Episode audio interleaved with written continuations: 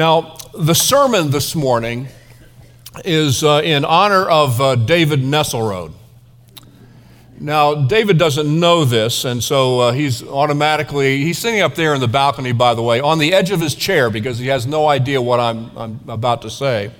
Let me first of all say that the title of the message this morning is Betrayed but that has nothing to do with why I'm preaching this sermon in honor of my friend David Nesselrode. That's not at all it, and so please uh, don't make that uh, connection. The reason that the sermon is in honor of uh, Dr. Nesselrode, whom many of you know as, as your doctor, one of the doctors at the Larson Health Center, is that I know Dave Nesselrode loves alliteration. He loves alliteration. Doesn't he, Ken? Ken's laughing. Absolutely. Now, preachers use alliteration when all of the points of their sermon start with the same letter. You've experienced that, haven't you? And uh, they often do it as a mnemonic device, in other words, a memory aid to help people uh, remember the points of the sermon. Now, when Dr. Nesselrode preaches, more often than not, he uses alliteration for the points in his sermons. And the favorite letter for preachers who use alliteration is the letter P. And I don't know why that's the case. I really don't, except maybe it's that theological concepts, a lot of them begin with the letter P. Like there was that one I tried to teach you all a couple of years ago. What was that? What was that P word? Propitiation. That's exactly right. Lots of significant theological concepts begin with the letter P. But Dave loves alliteration, and he's always been that way. He's always loved alliteration. I've known Dave for a long time. We go back all the way back to the 1980s in Morgantown, West Virginia, where he was an elder in our Alliance church there. And he was, uh, he and, and this was before he and Julianne and his family moved here to Shell Point in the 1980s. And even in those days, he was a highly sought after Bible teacher and uh, when he taught and preached, there was always some sense of alliteration. In fact, I think he may have been the one who, who first introduced me to alliteration. So he loves alliteration. I really don't so much.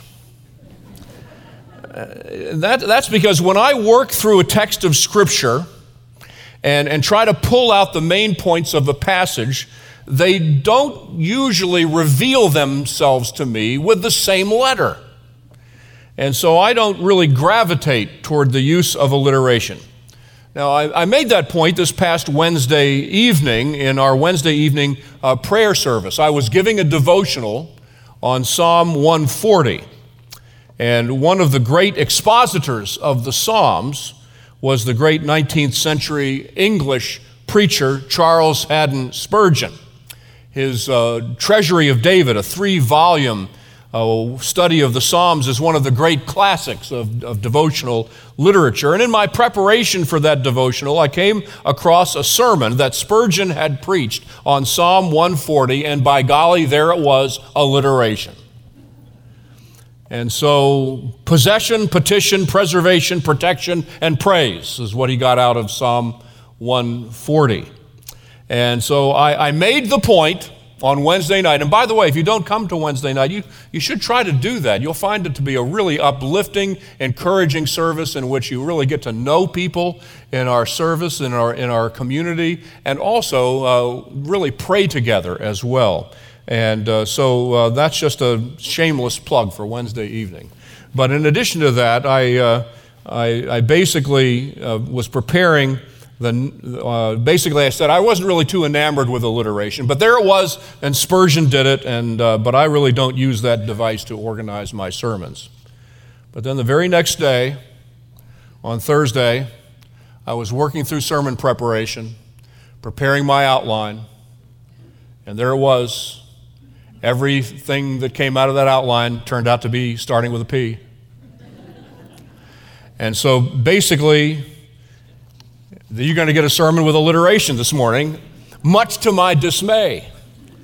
But that's why I had to dedicate it in honor of Dr. Nesselrode, because he is the inspiration for alliteration as far as I'm concerned. Now, our text this morning for this message on the betrayal of Jesus uh, begins the last section of the Gospel of John. That's the series that we've been uh, engaged in for quite some time now. And it introduces us to the Passion Week uh, narrative, and that may seem like deja vu all over again, as Yogi Berra might say, because not too long ago we all went through the Passion Week services. Uh, with Palm Sunday, the triumphal entry, Good Friday, our Easter sunrise service, our Resurrection Sunday, all of those things were covered. And we're about ready to explore that again in the Gospel of, of John, the Passion Week, and we're looking at it in July. And why is it that we're doing that? Well, we just finished up the Upper Room Discourse in John, and we studied for four weeks our wonderful prayer of our Lord in John 17. And John 18 is the next chapter, so here we go. We're off and running in chapter 18. Our text is the first 11 verses of this chapter. So hear the word of God this morning for chapter 18 of the Gospel of John. When Jesus had spoken these words, he went out with his disciples across the brook Kidron, where there was a garden, which he and his disciples entered. Now, Judas, who betrayed him, also knew the place, for Jesus often met there with his disciples. So Judas, having procured a band of soldiers and some officers from the chief priests and Pharisees, went there with lanterns and torches and weapons. Then Jesus, knowing all that would happen to him, came forward and said to them, Whom do you seek? They answered him, Jesus of Nazareth. And Jesus said to them, I am he. Judas, who betrayed him, was standing with them. When Jesus said to them, I am he, they drew back and fell to the ground. So he asked them again, Whom do you seek? And they said, Jesus of Nazareth. Jesus answered, I told you that I'm he. So if you seek me, let these men go. This was to fulfill the word that he had spoken of those whom you gave me, I have lost not one. Then Simon Peter, having a sword, drew it and struck the high priest's servant and cut off his right ear. The servant's name was Malchus. So Jesus said to Peter, Put your sword into its sheath. Shall I not drink the cup that the Father has given me? Our Father and our God, as we approach this scripture, we pray that you would place us in the midst of this narrative and help us understand its weightiness and its significance for all of us who seek to follow Jesus Christ. We ask these things in His name.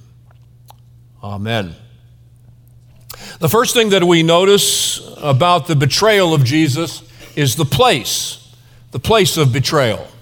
The place is a garden.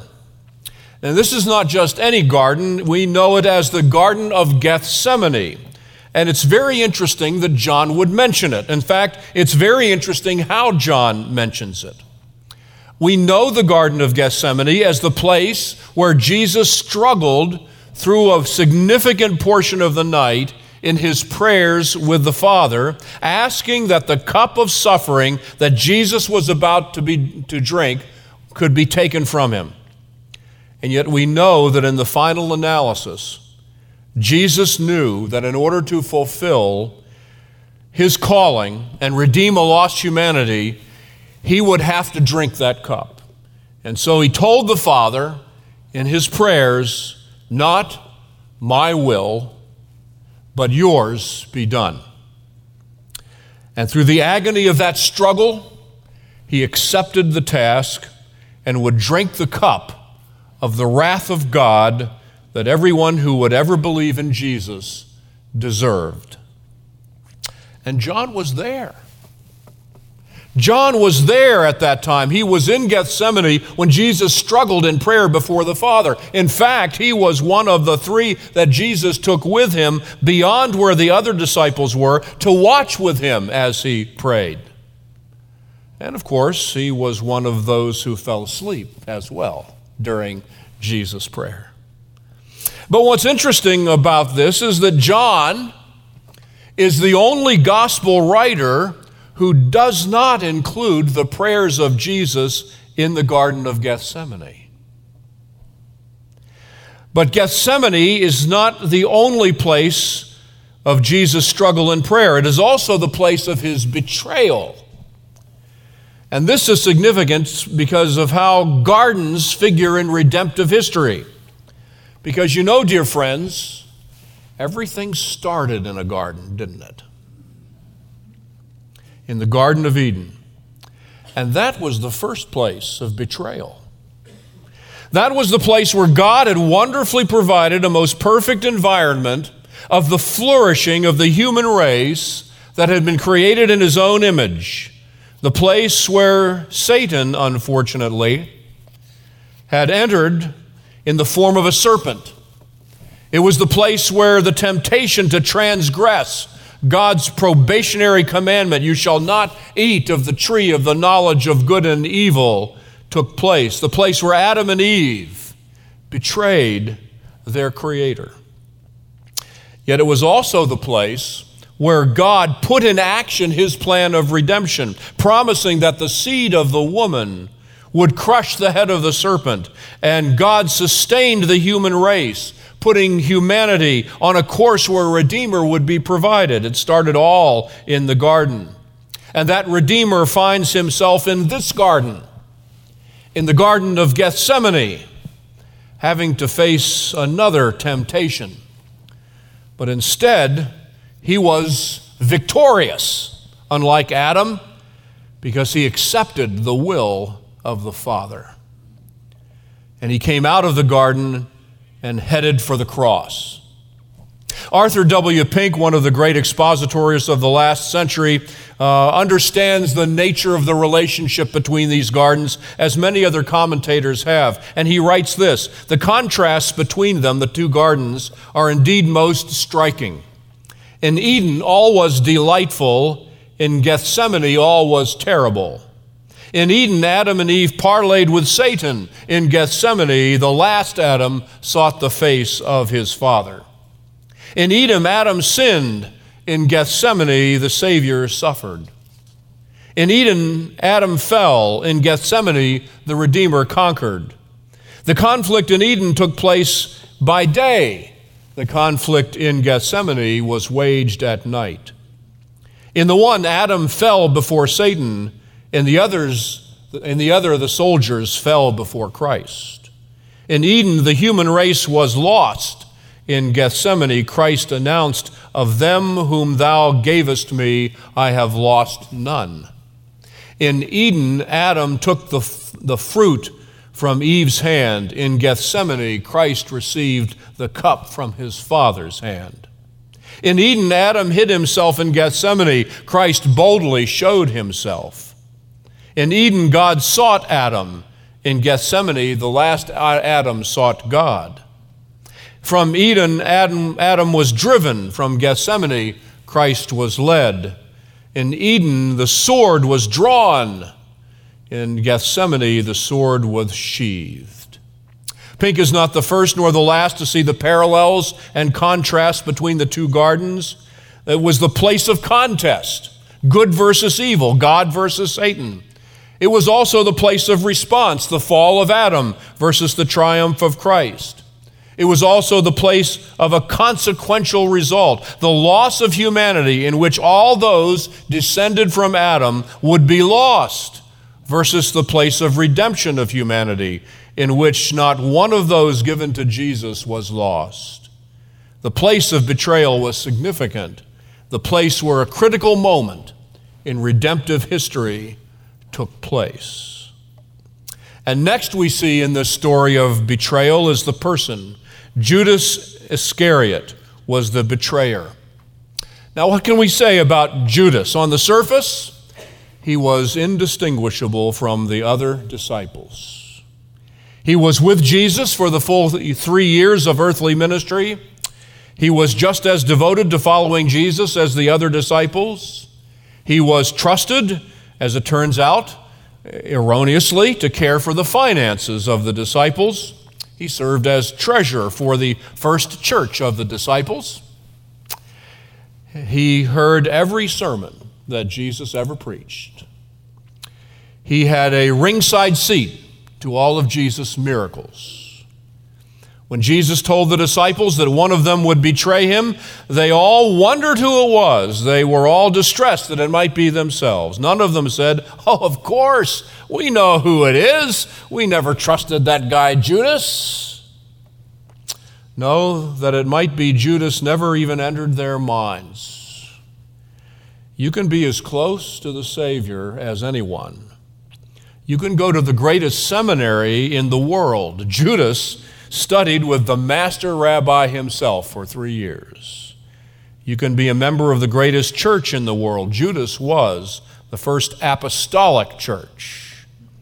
You can be an officer in the greatest church in the world, even the treasurer, and you can still be lost. All of those things that I mentioned about connection with the church are wonderful.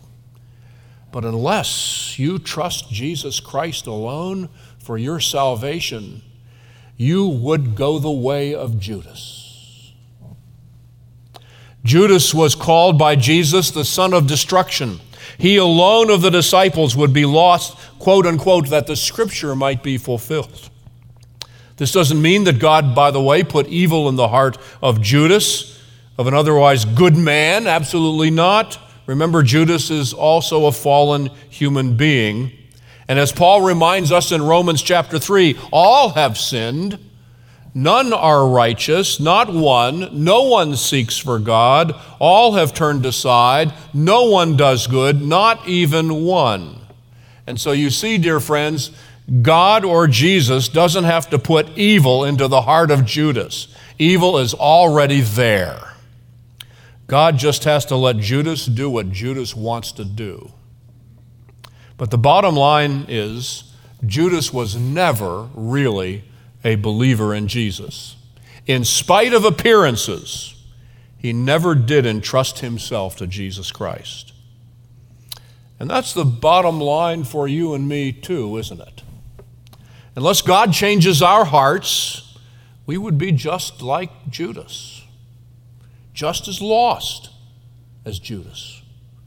As Paul says in Ephesians, we were dead in sins and trespasses, but God made us alive together with Christ.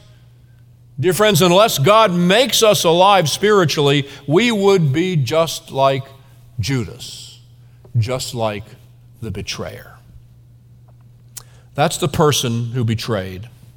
A religious person. On the surface, a Jesus follower, a trusted member of the fellowship of the disciples, and yet not a believer, and capable of delivering Jesus over to his enemies, capable of collaborating with evil to effect the crucifixion of our Savior. So there is the place of betrayal and there is the person who betrayed. Now let's look at the posse. At least that's the best P word I could think of for this bunch. It's the group of soldiers and religious officials commandeered to effect the arrest of Jesus. The first thing that we notice uh, about this militia was that they came prepared for a fight.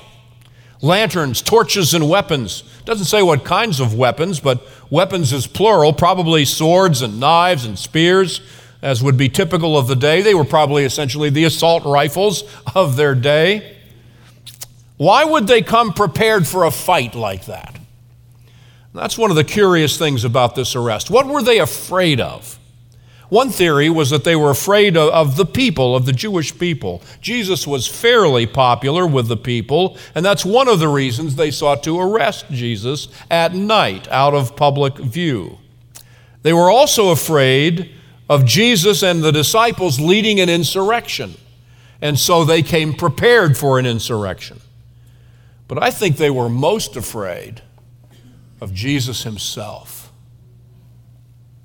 Many of them didn't just know about his miracles, they had witnessed them, even the ones done on the Sabbath, which drove the religious leaders crazy.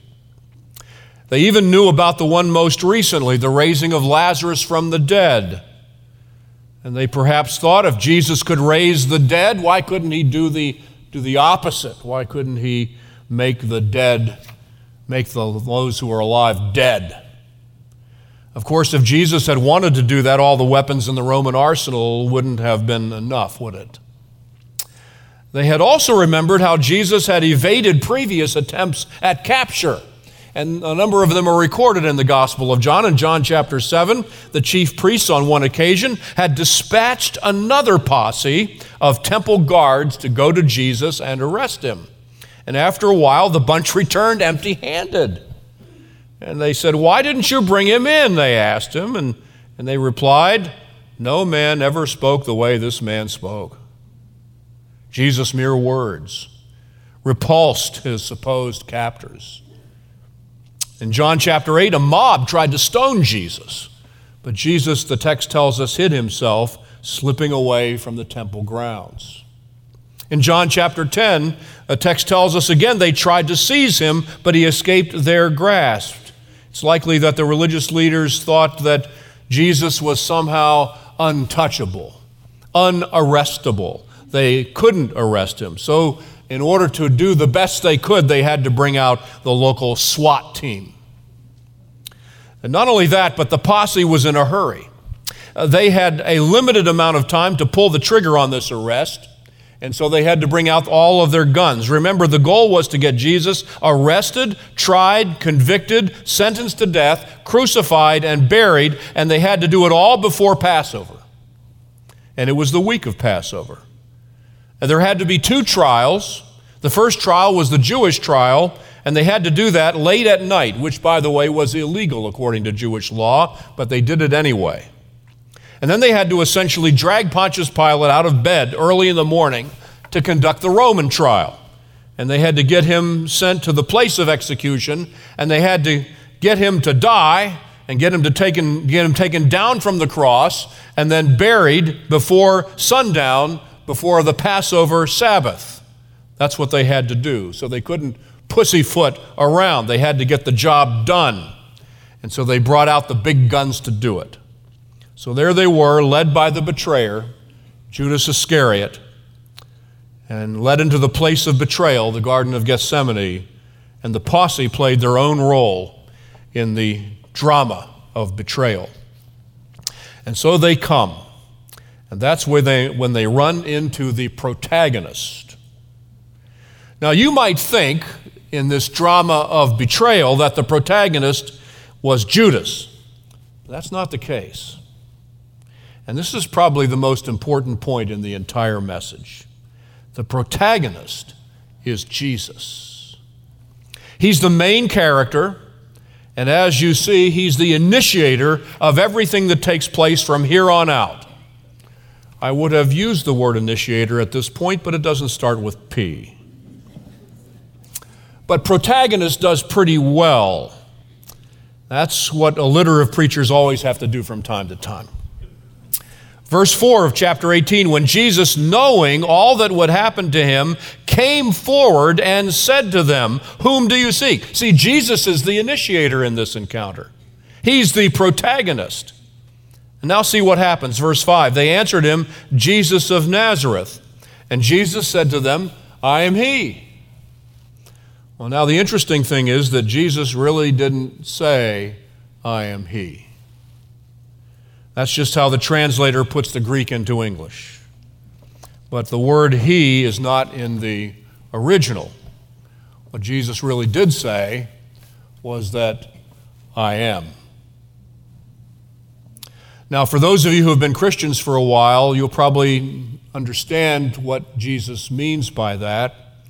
For those of you who are Jewish, perhaps you understand it as well. When Moses at the burning bush asks God to give him a name so that when he goes to Egypt to lead the people and they ask him who sent him, Moses is to tell, Moses says, says to God, Whom shall I say sent me? God says, Tell them, I am sent you. I am. I am is the four character designation reserved only for God. It's transliterated into English as, as Yahweh or Jehovah, depending on whether you grew up with the King James Version or raised in a newer translation. So Jesus asks, Who are you looking for with your weapons and lanterns and torches? And they answer, Jesus of Nazareth. And he says, probably in Hebrew, That's me, I'm Jehovah. I'm Yahweh. And that gets translated into Greek as I am. Now that explains what happens next. Verse 6 When Jesus said to them, I am He, or I am, they drew back and fell to the ground.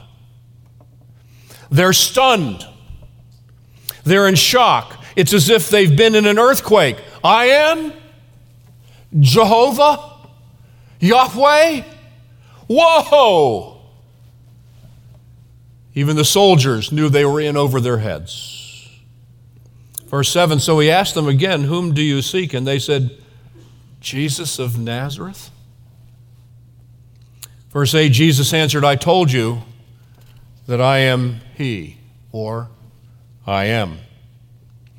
You know, it's, it's become a fairly common practice these days in organizations and corporations when they're engaged in meetings and conferences to sort of analyze the power relationships among the participants, sort of who's leading the conversation and discussion decision making. Well, let me ask you if you were to have analyzed the power relations in this meeting, who do you think is in charge right now? Who do you think? That's why Jesus is the protagonist. Now, Judas may have thought he was leading the meeting, but he was now officially out of control of the meeting. But then right away, the protagonist becomes the protector. Verse 8 again Jesus answered, I told you that I am he, so that if you seek me, let these men go. Remember, the, the posse had come prepared for an insurrection. Uh, there was no doubt, based on the number of people that they brought and the number of kinds of weapons and other militia like paraphernalia, that they had expected to arrest not just Jesus, but all 11 disciples as well. And Jesus knew that even before there was any attempt at an arrest. And so, again, he was the protagonist. He cuts them off at the pass. And he says, Let these men go. And guess what? They do that. They comply with Jesus. That was all by design, by the way, not by their design, but by God's design. Because verse 9 says, This was to fulfill the word that he had spoken of those whom you gave me, I have lost not one. Of course, what Jesus prayed in John 17 expands the meaning of this verse into a spiritual guarding and protection of all of those who would ever believe in Jesus. But as sort of a down payment on that promise, it applies to preserving these disciples in their moment of danger and vulnerability in the garden. So Jesus, you see, is the protagonist, and he is also the protector of all of those who believe in him. And then we have the Peter. Okay, so I couldn't think of a P word for Peter except for Peter. So to make the outline work, I just added the definite article and made it the Peter. Now that's not so out of the box, is it? Remember the days gone by when they used to call Donald Trump the Donald? Now, I don't say that, by the way, to indicate that there's any particular similarity between Donald Trump and St. Peter. Although, based on what Peter does in a moment, is what's about to happen, you might think that there is some connection. I don't know. Verse 10 Then Simon Peter, having a sword, drew it and struck the high priest's servant and cut off his right ear. The servant's name was Malchus. So Peter was just being Peter. He was clearly the most impulsive of the disciples, and he was of the ready, fire, aim school of theology, by the way. He was accustomed to doing stuff without consulting the rabbi first. But the bottom line is what Peter did was not in Jesus or God's plan. And so, verse 11, Jesus said to Peter, Put your sword into its sheath. Shall I not drink the cup that the Father has given me? You see, Jesus had settled before in the Garden of Gethsemane the way this should go down. And Peter's sword, or any other thought that any other disciple might have had to defend Jesus, had no part in redemptive history. And so Jesus, the protagonist and protector, gave himself up to the posse of betrayal, having been betrayed to the posse by the person of Judas in the place of betrayal, the Garden of Gethsemane. So, what does all of this mean? What's the big picture here? The big picture or the main point of this entire episode is rooted in the final P word, the potentate. The potentate is a ruler, a king, the king of kings, in fact, the omnipotent one, the one who is all powerful, the sovereign one who has all authority, the almighty God, the one who has all power. Because you see, dear friends, this narrative shows that everything that takes place in this episode has been orchestrated by the grand conductor of the universe.